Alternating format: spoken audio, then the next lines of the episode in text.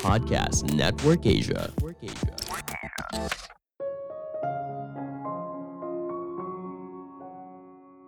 Orang sukses tidak pernah takut untuk berhenti ketika tidak ada kemajuan.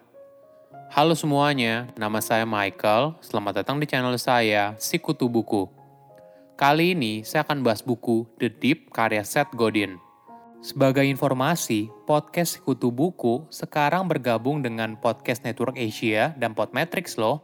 Sebelum kita mulai, buat kalian yang mau support channel ini agar terus berkarya, caranya gampang banget kalian cukup klik subscribe dan nyalakan loncengnya. Dukungan kalian membantu banget supaya kita bisa rutin posting dan bersama-sama belajar di channel ini. Buku ini membahas kapan harus berhenti atau terus berusaha untuk mengejar apa yang kamu inginkan. Di setiap proyek apa pun, entah itu hobi, pekerjaan, atau membangun perusahaan baru, awalnya pasti menyenangkan namun lama-kelamaan, kondisinya jadi semakin sulit dan tidak menyenangkan lagi. Mungkin saja kamu sedang berada dalam kondisi deep, sebuah keadaan di mana kamu mengalami kemunduran sementara, namun akan lebih baik jika kamu terus berusaha. Tapi tidak menutup kemungkinan apa yang kamu alami adalah kuldesak atau disebut juga sebagai jalan buntu. Orang sukses mampu mengetahui perbedaan antara deep dan kuldesak mereka tahu kapan harus berhenti jika bertemu jalan buntu, atau berusaha lebih keras lagi apabila berada di fase deep. Karena mereka sadar, apabila mereka berhasil melewati fase deep, maka mereka akan mencapai tujuan yang diinginkan. Saya merangkumnya menjadi tiga hal penting dari buku ini. Pertama, menjadi yang terbaik. Mana yang kamu pilih? Jadi yang terhebat atau biasa saja? Mungkin banyak orang diajarkan jangan bermimpi terlalu besar, biasa saja, pilih mimpi yang realistis. Namun, apakah kamu tahu kalau perbedaan antara nomor satu dan nomor dua itu bagaikan bumi dan langit? Kita ambil contoh dari rasa es krim.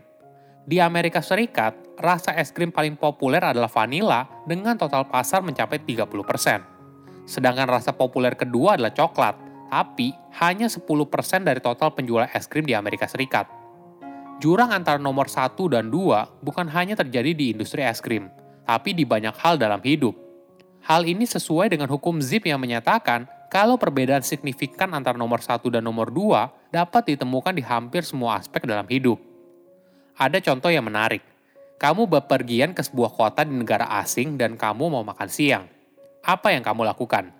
Biasanya, kamu akan mencari restoran yang harus dikunjungi di kota tersebut Hal ini lalu buat restoran yang direkomendasikan menjadi ramai dikunjungi. Hasilnya, pemilik resto bisa menaikkan harga jualnya karena restorannya paling populer daripada resto yang lain.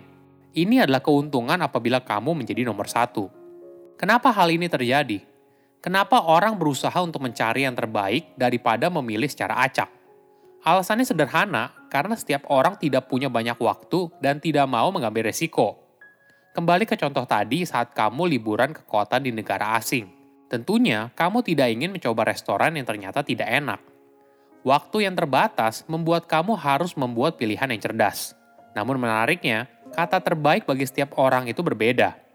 Kata terbaik bagi setiap orang berarti yang terbaik bagi mereka saat ini, tergantung pada apa yang mereka tahu dan tentunya tergantung dari kemampuan mereka. Misalnya, kamu mencari restoran yang harus dikunjungi, tentunya akan banyak pilihan yang muncul. Tapi, pilihan yang kamu ambil pasti berdasarkan banyak hal, mulai dari jenis makanan apa yang kamu sukai, jarak restoran dari tempat kamu sekarang, harga makanan di restoran tersebut, dan sebagainya.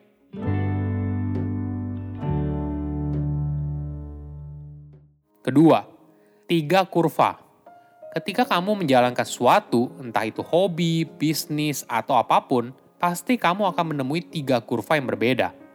Pertama, kuldesak atau yang berarti jalan buntu. Kurva ini menggambarkan apa pun yang kamu lakukan tidak ada perubahan yang berarti, tidak menjadi lebih baik, tidak juga menjadi lebih buruk. Penting untuk mengetahui adanya kuldesak dalam hidup. Coba lihat pekerjaan kamu di perusahaan sekarang, apakah ada masa depannya? Atau terlihat seperti jalan buntu? Jika iya, maka kamu perlu segera keluar dan mencari peluang di tempat lain. Kedua, the cliff. Kurva ini menggambarkan awalnya sesuatu yang kamu lakukan punya potensi yang besar, namun tiba-tiba saja kurvanya jatuh secara signifikan dan kamu akan menderita. Cliff menggambarkan situasi apabila kamu tidak berhenti, maka kamu akan jatuh dan hancur. Kurva the cliff bisa berupa banyak hal, misalnya mencuri uang di kantor, menipu konsumen, dan sebagainya. Awalnya kelihatan baik-baik saja dan hasilnya baik. Namun ketika ketahuan, maka habislah semuanya. Dua kurva di awal yaitu cul-de-sac dan cliff akan mengarah pada kegagalan. Jika kamu menjalani salah satu dari kedua kurva tersebut, berhenti sekarang juga. Kurva ketiga adalah the dip. Dalam kegiatan apa pun, kamu pasti akan mengalami the dip atau periode yang penuh tantangan. Misalnya saat kamu mulai bisnis baru. Tentu saja, di tahap awal semua terasa menyenangkan. Kamu juga bersemangat atas inovasi dan ide segar yang baru. Namun seiring berjalannya waktu, tantangannya semakin banyak. Nah, di sini adalah periode deep. Apabila kamu berhasil melewatinya, maka bisnis yang kamu jalani akan naik ke level berikutnya. Walaupun terlihat sebagai periode yang sulit, deep itu sebenarnya adalah jalan singkat untuk menuju kesuksesan. Namun tidak semua orang punya kesabaran dan energi untuk melewati deep. Akhirnya, banyak orang berhenti sebelum mereka berhasil melewati periode tersebut.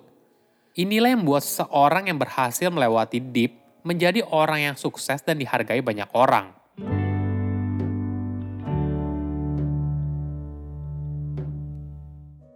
Ketiga, berhenti bukan gagal. Apakah orang sukses tidak pernah berhenti? Ternyata tidak. Orang sukses tahu kapan berhenti, kapan harus bekerja keras untuk mengejar tujuan yang mereka inginkan. Namun, kebanyakan orang malah menjadi serial quitter Misalnya gini, kamu mencoba bisnis baru yaitu jualan kue. Namun, ketika baru mulai dan jualannya sedikit, kamu malah berhenti. Lalu kamu mencoba bisnis lain dan mengulang hal yang sama. Baru mulai sebentar, ketemu kesulitan langsung berhenti. Jika kamu melakukan hal ini terus-menerus, kamu tidak akan ke mana-mana.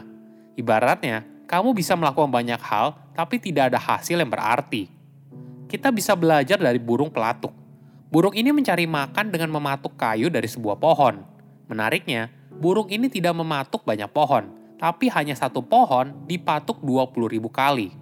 Ketika kamu berada dalam periode deep, berusaha terus hingga kamu menjadi pemenang. Orang sukses punya caranya sendiri dalam berhenti melakukan sesuatu. Mereka bukanlah orang yang gagal apabila mereka berhenti. Mereka tahu kapan harus berhenti. Mereka berhenti ketika berada dalam kurva cul-de-sac mereka berhenti ketika berada dalam kurva the cliff. Namun, bagaimana cara kita tahu kalau keputusan kita berhenti itu sudah tepat?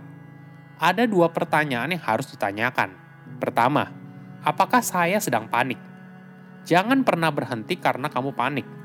Orang sukses berhenti karena mereka sudah memutuskan untuk berhenti.